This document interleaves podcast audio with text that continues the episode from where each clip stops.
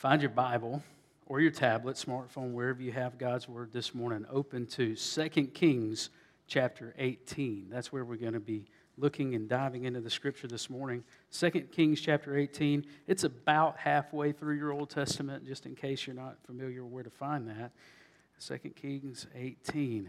Hezekiah is going to lead the people of Judah to return to the Lord during his 25 year reign. But in their book, One Cry, which I've been going through this, and uh, a group of our folks, our mission team, are being led through this by the Bruckerts uh, on Sunday nights. It's a great book. But in this book, Byron Paulus and Bill Elliff mention several spiritual conditions, or you might even say steps, uh, if there are steps. But these are prerequisites to revival uh, that must happen. They identify these conditions in Christ's letter to the Ephesian church in the book of Revelation. So, in the book of Revelation, chapter 2, verses 4 through 5, the Ephesian church has uh, stood the test of time. They've, they've fought against false doctrine, but their complacency has led to their falling out of love with the Lord and they needed a revival. So in Revelation 2, verses 4 through 5, uh, the Bible says the Lord Jesus says to that church to re- remember from where they have fallen. Remember, therefore, from where you have fallen. Repent and do the works that you did at first. If not, I will come to you and remove your lampstand from its place. So if you think about those words that the Lord Jesus gives to that church and the warning that he gives to that church, that if they don't repent, that they could lose their lampstand, the light of that church, the, the love in that church, the spirit that's in that church, they could lose it all. So he tells them to remember and repent and return and then recommit to doing the works that they did at first.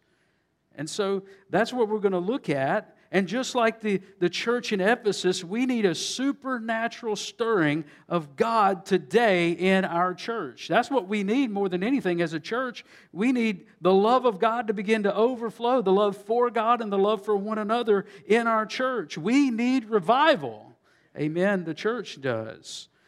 Now, that, now Byron Paulus and, and One Cry, they, they give us a, a diagram or a cycle of spiritual awakening in the book, and I wanted to share that with you this morning. So here's the cycle. we, we begin with awakening among believers that turns and translates into worship and mission, going out doing the work of God. But then, inevitably, what happens over time is that the people of God become complacent. We see this all throughout the Old Testament, the book of, the, of Judges. We see that happening, and we see it in the book of Kings. It continues to happen and even throughout church history, we see the same thing happening in churches. So we go through decline. And as a result of that, we have discipline and judgment that falls upon us, and we begin to sense that something isn't right. And when God's people begin to sense that something isn't right, what's the natural response to that? Well, we begin to cry out to God God, something is wrong. We need you. Lord, don't take your spirit away from us. That's what David said in Psalm 51. And then, as a result of crying out to God, seeking the face of God, then revival comes among the believers. See, it begins in the church, but then the cycle awakening among unbelievers. Listen, we're never going to be in a position to reach the lost world out there until God sends revival to his church right here. Amen. And so here's revival, and this is a working definition. Revival is a supernatural stirring in the hearts of God's people that produces extraordinary results. And listen, if you want God to do something amazing through you, you've got to get your heart right with Him. You've got to bring your heart to Him. And you've got to say, God, revive me. You've got to say, I need revival. I need revival. And so today we're going to look at a story in the Old Testament where these spiritual conditions were true of God's people, and it led to a time of national renewal and revival among God's people. So, why don't you, if you have your Bible open and it's open to chapter 18 of 2 Kings, go ahead and stand with me. Stand up with me, and we're going to read together about King Hezekiah. King Hezekiah. And so verse 1 begins this way In the third year of Hoshea, son of Elah, king of Israel, Hezekiah, the son of Ahaz, king of Judah, began to reign. He was 25 years old when he began to reign. And he reigned 29 years in Jerusalem. His mother's name was Abi, the daughter of Zechariah. And he did what was right in the eyes of the Lord, according to all that David, his father, had done. He removed the high places and broke down the pillars and cut down the Asherah. And he broke in pieces the bronze serpent that Moses had made, for until those days the people of Israel had made offerings to it. It was called Nehushtan. He trusted in the Lord, the God of Israel, so that there was none like him among all the kings of Judah after him, nor among those who were before him. For he held fast to the Lord and he did not depart from following him, but kept the commandments that the Lord commanded Moses. And the Lord was with him. Wherever he went, he prospered. He rebelled against the king of Assyria and would not serve him. He struck down the Philistines as far as Gaza and its territory, from watchtower to fortified city. Let's stop there and pray together. Our most gracious Heavenly Father, we thank you, dear Lord, for your word today. Lord, we've bowed, our, on our knees and in our hearts, Lord, before you, asking, Lord, for you to send revival to our hearts. Lord, we can see the example of how God's people have been revived in the past. So, Lord, let us follow that example. Let us seek you in spirit and in truth. Let us repent, Lord, and turn away from sin and our wicked ways and turn to you, the God of life, the God of love, the God of of eternal things, God, so that you might revive us and that fire might grow and that we would see many souls come to glory as a result. Father, let it begin right here with us. Let it begin with me. We pray this in Jesus' name. Amen. Amen. And so, if we think about these spiritual conditions that must exist in order for God's people to revive, be revived, the first thing is for them to remember. Remember from where you have fallen. That's what the Lord says to the Ephesian church remember from where you've fallen. Hezekiah was nine generations from King David, right? Nine generations. Nine kings had sat upon the throne in Jerusalem, from David down to Hezekiah. And his father, Ahaz, the Bible says, the father of Hezekiah was Ahaz. So I'm going to stop right here for just a second because to me, and we're going to have some fun here, Hezekiah sounds a lot like a sneeze to me. You know, like Hezekiah or, you know, Kaya. It kind of sounds like that. So every time I say Hezekiah, I want you, so I know you're paying attention, I want you to say, bless you, okay? Can y'all handle that? All right. 2 Kings 16, 2 through 4, Ahaz was the father of Hezekiah. Yeah, and he was 20 years old when he began to reign, and he reigned 16 years in Jerusalem. And he did not do what was right in the eyes of the Lord his God, as his father David had done. Now, Ahaz, listen, he's eight generations from David, okay? But yet, David is the example. So when we say David is father, we're, we're, saying David, the example of all the kings of Israel, that they should seek the Lord with all of their heart. They should be a man after God's own heart, like David. But Ahaz had not fulfilled that. Now look at, at verse 3. But he walked in the way of the kings of Israel and we got northern and southern tribes, and we can get into all that later if you want to. But the northern kings, all of those kings were evil. And they all worshiped foreign gods. And they all set up pillars and, and high places. And Ahaz, the king of the southern kingdom, did the same thing. Okay? And so then it goes on to say, he even burned his son as an offering according to the despicable practices of the nations whom the Lord drove out before the people of Israel. And he sacrificed and made offerings on the high places and on the hills and under every green tree. So Ahaz, good king or bad king? To help me, church? Bad king. Bad king. But when we come to his son, Hezekiah, Thank you. He was a good king. And then it goes on to say that he, he continued in the footsteps of his father David. Look at what it says in verse 3. He did what was right in the eyes of the Lord according to all that David his father had done. In other words, Hezekiah was a man after God's own heart, like David. And because of that, God blessed him, just as in the days, the kingdom of David. And so to remember that and to look back at that and to think about from where the kingdom had fallen. Look at the days of David with me just in your mind for a moment. David was a man in whom the Spirit of God rested with great power. He was anointed king by Samuel, the prophet, in his hometown. He had defeated the wicked champion of the Philistines who had defied the armies of the living God. Isn't it interesting that at the end of this paragraph that we've read today, that the kingdom fought against the Philistines and defeated them under Hezekiah's rule. Thank you. Okay, you can quit that. It's fun. It's fun. You were paying attention, so we're good. All right. David had served victoriously in Saul's army.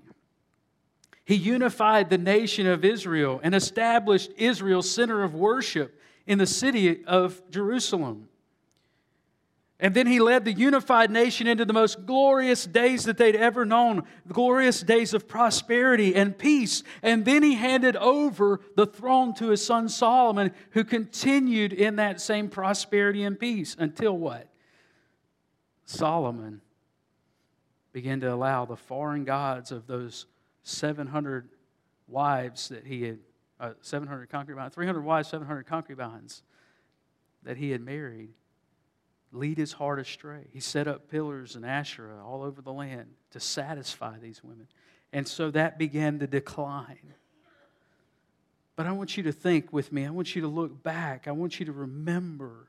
And this is what the Lord said to the church in Ephesus, and we represent that church today in many ways. The church in the West, the church in America, is in national decline because we have turned our back on the Lord and we've forgotten the kind of people that God has called us to be. I want you to think about these, uh, these questions that we find in One Cry with Me. To remember where you once were. And remembering where you once were is essential to getting back on the right track. Do you remember when you first came to Christ? What was your love for Him like in those days? Is there anything that you were once willing to do for Christ that you are unwilling to do now? And if yes, what and why? Think back over the three greatest highlights of your spiritual journey. Was there a greater passion than there is now, and why? Have you lost your extravagance and love? I mean, that's a, that's a call back to when Mary poured out all of her alabaster jar on the Lord to anoint him.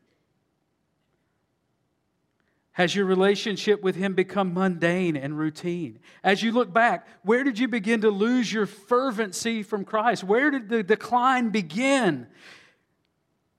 Jesus said, You are to love the Lord with all your heart and with all your soul and with all your mind.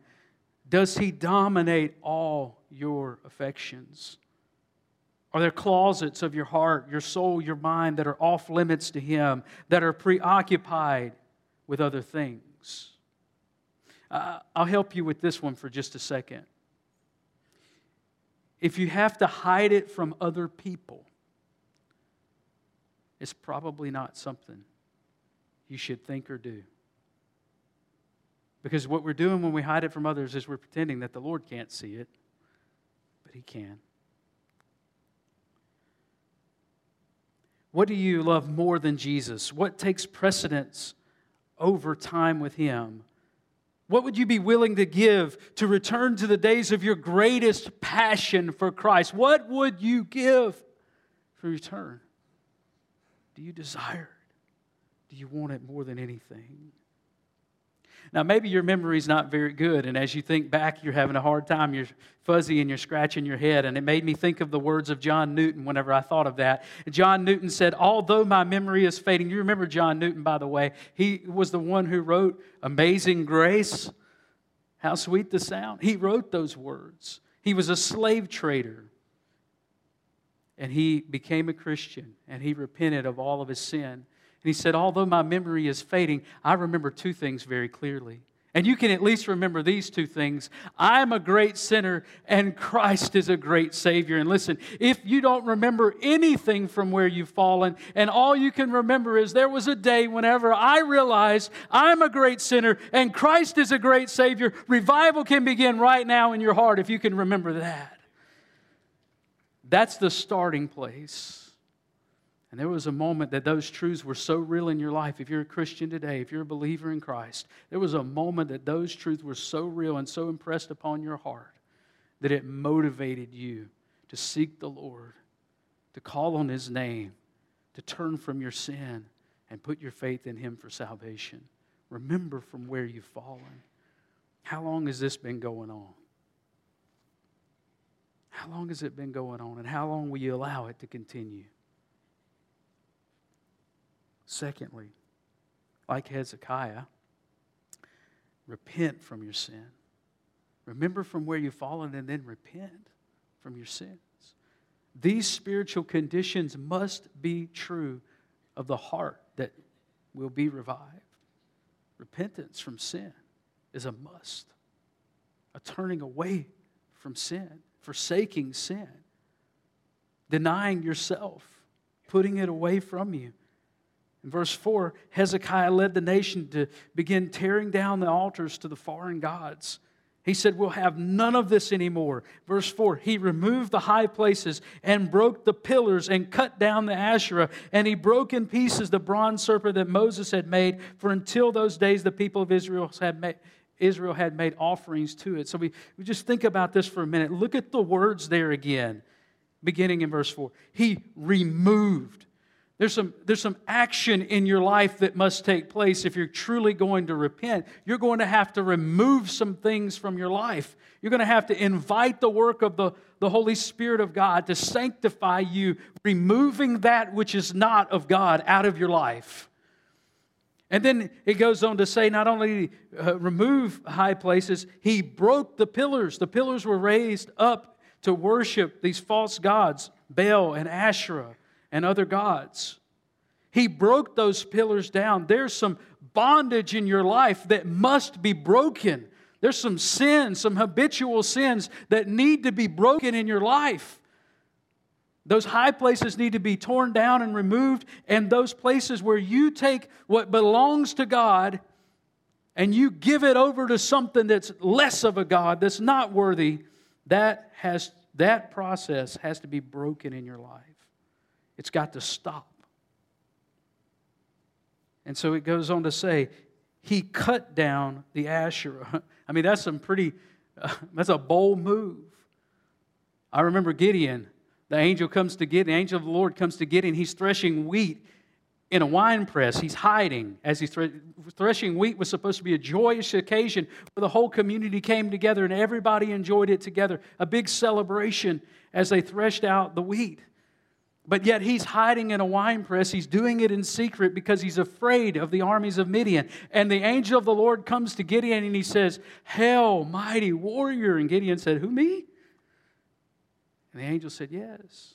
And then he gave him instructions of what he was to do. That night, Gideon took the first step in national renewal and repentance whenever he hooked his father's oxen to a pillar that was raised up in worship of Baal, and he pulled it down.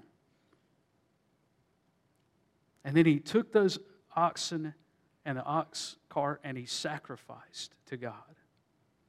Dad woke up, Dad woke up, and all of the community woke up. They said, Who did this? Gideon said, I did. The Lord tells us not to do these things anymore, and He's calling us to repent. So I'm wondering for you and me, what needs to be broken down, torn down in your life that is not of God. Repentance in the Old Testament, the word is shuv, and what it means is to turn. So you're going in one direction, and the word means to turn in the opposite direction from where you've been going. That's a, a drastic life change that needs to happen. And this is the beginning of revival in your life is repenting before the Lord, remembering from where you've fallen, and then turn away from your sin and your wicked ways. In the, in the uh, New Testament, the word is metanoia. And what it means is meta means change or different, and noia means thinking or, or gnosis, thinking, change of heart, change of mind. That's what metanoia means. So you've got to change your thought life about sin. And you have to say, well, it's an affront to a holy God. this is something that's wrong that the Lord doesn't want me to do. Repentance cannot happen as long as we're content to sleep it un- sweep it under the rug and pretend like it's not sinful. If the Holy Spirit has revealed to you even something this morning, don't wait. Don't wait even for the end of the service when we have the invitation because we're going to have an invitation but but don't even wait till then. Start right now in your heart saying committing to the lord lord you are revealing to me what is wrong within me and lord right now here right now i repent. You know jesus whenever he stepped on the scene and began preaching he said repent for the kingdom of heaven is at hand. The kingdom is coming near to you and me today and revival is about to break out and what he wants is for you and me to say no to our sin. Acts 2:38 we know what happened on the day of Pentecost, right? A great spiritual the first great spiritual awakening began right there in Jerusalem on the day of Pentecost where 3000 people were saved at the preaching of Peter from the book of Joel. And Peter said to them, "Repent," because they said they were cut the Bible says they were cut to the quick and they asked, What shall we do? And Peter said to them, Repent and be baptized, every one of you, in the name of Jesus Christ for the forgiveness of your sins, and you will receive the gift of the Holy Spirit. And listen, when a church does that, when a church collectively does that, God pours His Spirit out upon the church like never before. And the latter days of the church will be better than the former days of the church. And greater things can be done in our midst than we've ever seen before if we will repent and allow the Spirit of God back into His church. In the book of Revelation, we see that Jesus is on the outside of his church and he's standing at the door and he's knocking, saying, Who will let me in?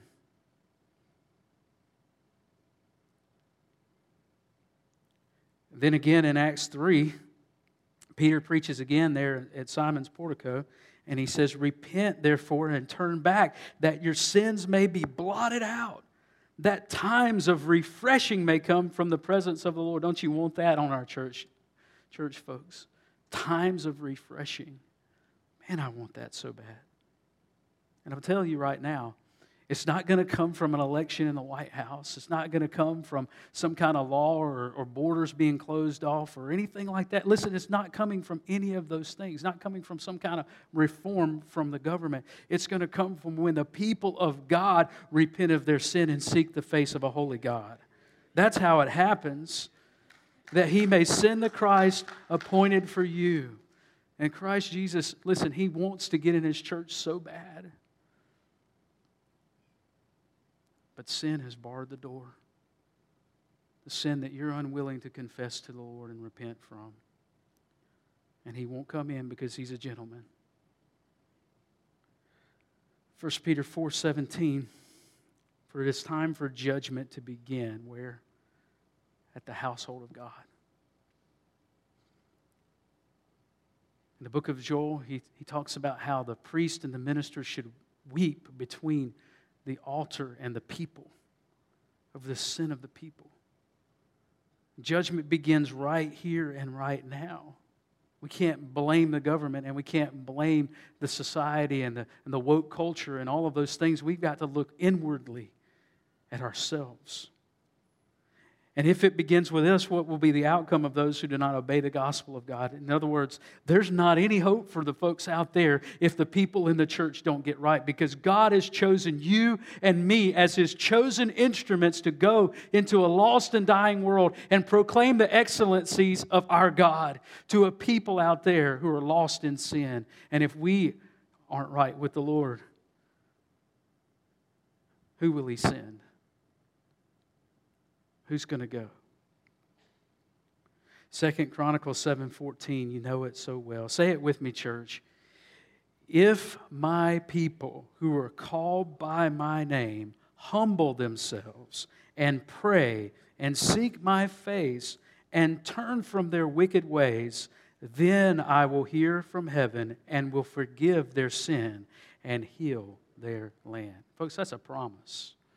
God made that promise right there at the dedication of the temple because God knew that the people of God that were there and they were so full of the presence of God in the moment whenever His Spirit rushed upon the temple and they were so excited about the presence of God filling that place. God knew in that moment that they were going to turn their backs, they were going to walk away, and they were going to forget everything that they had just seen and they were going to turn to sin instead. And so God made this promise. He said, whenever that happens and the people remember from where they've fallen and they repent and they come and they seek my face, I will return to them. You take one step in the direction of God and He will turn. And He will return all the way to you. Evan Roberts was, he became the leader of the great Welsh revival. But during that time, the Lord was waking him up in the middle of the night to pray, and he just simply would get up and pray. And he'd spend, spend the middle of the night praying. And then there was a, a time whenever he was asked to preach, he was sharing what, what God was doing with him, waking him up in the middle of the night to pray. And then that night, that Monday night, at that Monday night prayer service, revival began to break out. And many and more and more people came to know the Lord. But this was his sermon outline. Listen, he said, Confess any known sin to God and put away any wrong done to others. Hey, folks, that's a prerequisite to revival. If your brother or your sister has aught with you and you do nothing about it, you are quenching the Holy Spirit of God in this place. Put away any doubtful habit. Those are the sins that we've been talking about. Obey the Holy Spirit promptly, whatever He's put on your heart to do that you've not been doing. The Bible says, James said, that that is sin. When you know the good that you ought to do, but you fail to do it, that's called sin. It doesn't, doesn't mean anything if you say, well, I don't smoke, I don't drink, I don't cuss. I'm good with God. No. If His Holy Spirit has laid something on you to do on your heart and you say no to Him, you're as wretched a sinner as any of us for that. And so He says, obey the Holy Spirit promptly. That means right now. Do it now. Don't wait. There's never a better time to obey God than now. And there's never a wrong time to do the right thing. Do it now. And then lastly, confess Christ openly. Now, that's Evan Roberts' sermon. And did you know that that sermon sparked the Welsh revival?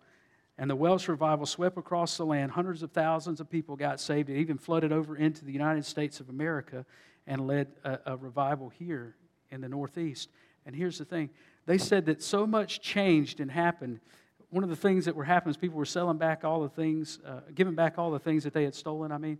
And, and another thing was they quit cursing. And, and they said that the, that the uh, teams of horses that, they, that the men used to drive to plow the fields and stuff, they quit obeying commands because the people's language was cleaned up so much by the revival.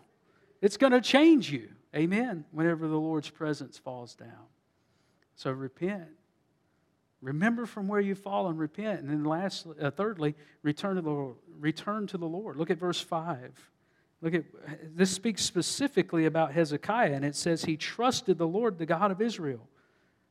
All of the, the other kings of the northern tribe, as well as his own father in the southern tribe, they had trusted in other things. They had trusted in Asherah, they had trusted in Baal, other gods to give them fruitful harvests and, and to lead them into, in battle and in victory. But Hezekiah trusted in the Lord, the God of Israel, so that there was none like him among all the kings of Judah after him, nor among those who were before him. I think that goes all the way back to David. And so from David all the way down to Hezekiah, there wasn't a king like Hezekiah. And then after him, there wasn't a king after him like him. Why? Because he sold his heart out to the Lord completely. He returned to the Lord. When you remember from where you've fallen, like the Ephesian church that have, have they've left their first love, you can remember the time whenever you felt so close to the Lord. That you loved him with all your heart, with all your soul, with all your mind, and with all your strength. And you would never let anything get in between you and your God. It's time to return. It's time to get back to that place again. It's time to want that more than anything else. Luke 15, the prodigal son, the younger son, had left his father, taken his inheritance, squandered it away in loose living. Now he's sitting among the pigs, longing to eat the food that was given to the pigs. That's a bad state to be in, right? But when he came to himself, he said, How many of my father's hired servants have more than enough bread? But I perish here with hunger. I will arise and go to my father, and I will say to him, Father, I've sinned against heaven and before you. I am no longer worthy to be called your son. Treat me as one of your hired servants. And he arose and he came to his father, but while his father was still a long way off, his while he was still a long way off, his father saw him and felt compassion. Listen, this is the attitude of our God whenever we return to him. He's not waiting there to scold you. Where is he? He's waiting for you to return. And he felt compassion and he ran and embraced him and kissed him. And his son said to him, Father, I've sinned against heaven and before you. I'm no longer worthy to be called your son. But the, the father said to his servants, Bring quickly the best robe and put it on him. Put a ring on his hand and shoes on his feet, and bring the fattened calf and kill it, and let us eat and celebrate. For this my son was dead and is alive again. He was lost and is found. And they began to celebrate. Now you think about that story and let it sink in for just a minute.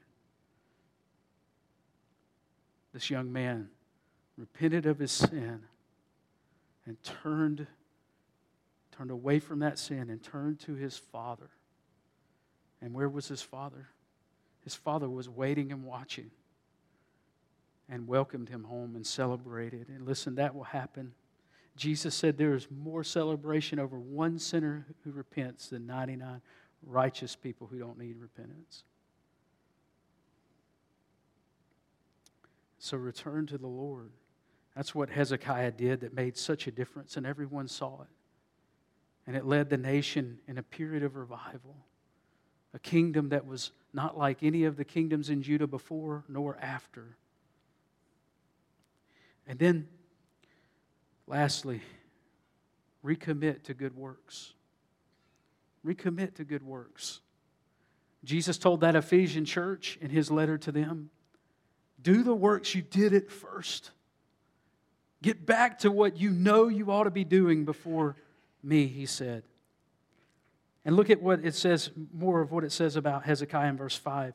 He trusted in the Lord, the God of Israel, so that there was none like him among all the kings of Judah after him, nor among those who were before him. And by the way, his kingdom lasted 29 years. So for 29 years, during Hezekiah's reign, the nation experienced revival. And then verse 6 For he held fast to the Lord. The word held fast speaks of commitment. You only become useful in Christ's service when you put yourself completely in his hands, when you commit to it wholeheartedly, and you decide, I am a Christian. I am a believer in the Lord Jesus Christ, and I will serve him faithfully. That's commitment when you hold on tight no matter what, ups and downs. And listen, I think about the roller coaster. Whenever I get on that roller coaster, I'm in line, I'm nervous, I'm a little bit tense. But once you get in and you get, the bar comes down, you get strapped in, you're committed, right? No matter what, for all the ups and downs that are coming that are up ahead, right? But you commit because you believe that at the end of the ride, you're going to be right back where you started in safety, that you're going to be okay, right? And you're going to have a big grin on your face. That's the way, that's the way I see the Christian life. You start out excited, and then you commit. You get baptized, and you're surrounded by other believers, and, and the joy of the Lord is flowing in your life. But then you start the roller coaster ride. But then what you realize is at the end, there's Jesus.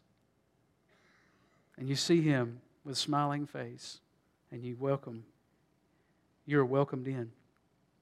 when Julius Caesar landed on the shores of, of Britain with his Roman legions, he took a bold and decisive action to ensure the success of that military venture. He ordered his men to march to the edge of the cliffs of Dover. He commanded them to look down at the water below. And to their amazement, they, they saw every ship which they had crossed the channel engulfed in flames. No way back. Caesar had deliberately cut off any possibility of retreat. No turning back.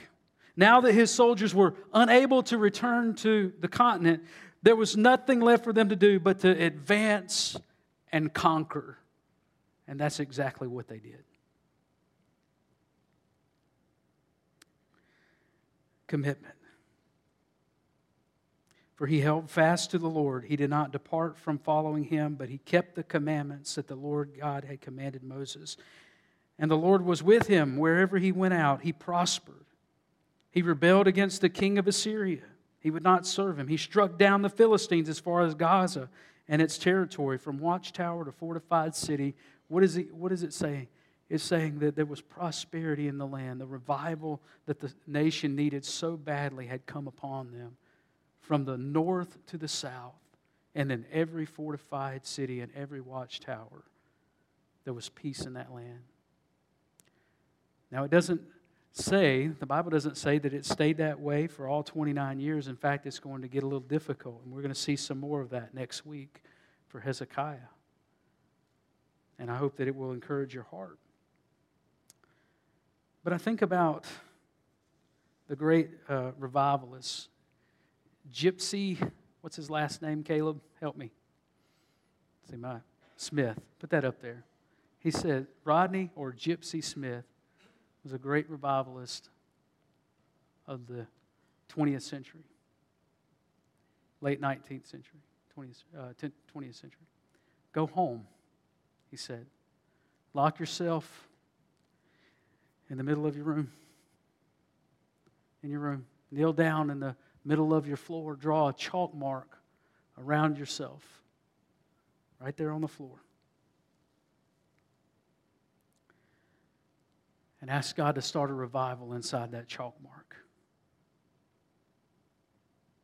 And when He has answered your prayer, the revival will be on. So here's my challenge to you. If you don't have chalk, I've got 12 you can even cut them in half if you need to. You only need enough to draw a circle. I've got 12, but go buy you some chalk. Go home. Draw your circle. Kneel and pray. Leave the circle there on the floor. Go back to it. Kneel and pray. If you can't kneel, just stand in the circle. Say, God, revive me. Remember from where you've fallen. Repent of your sin. Return to the Lord. And recommit your entire life, your entire being to serving the God who gave everything for you. I want you to bow your heads, close your eyes.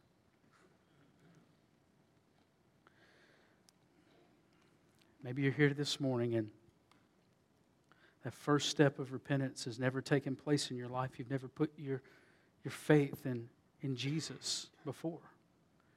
You never confessed your sin. And the Lord saying to you, just as He said to Peter, then Peter said to the, to the people that were gathered on the day of Pentecost, repent and believe in the Lord Jesus Christ for the forgiveness of your sin. And He will forgive you. He'll make you a new person today, and revival, an awakening will start in your life right here, right now, today. And the angels in heaven will rejoice of your decision to make Christ the Lord of your life. So today, if that's you, I want to lead you in a prayer. You just bow your heads with your eyes closed and pray this prayer in your heart and say, Lord Jesus, I admit to you that I am a sinner.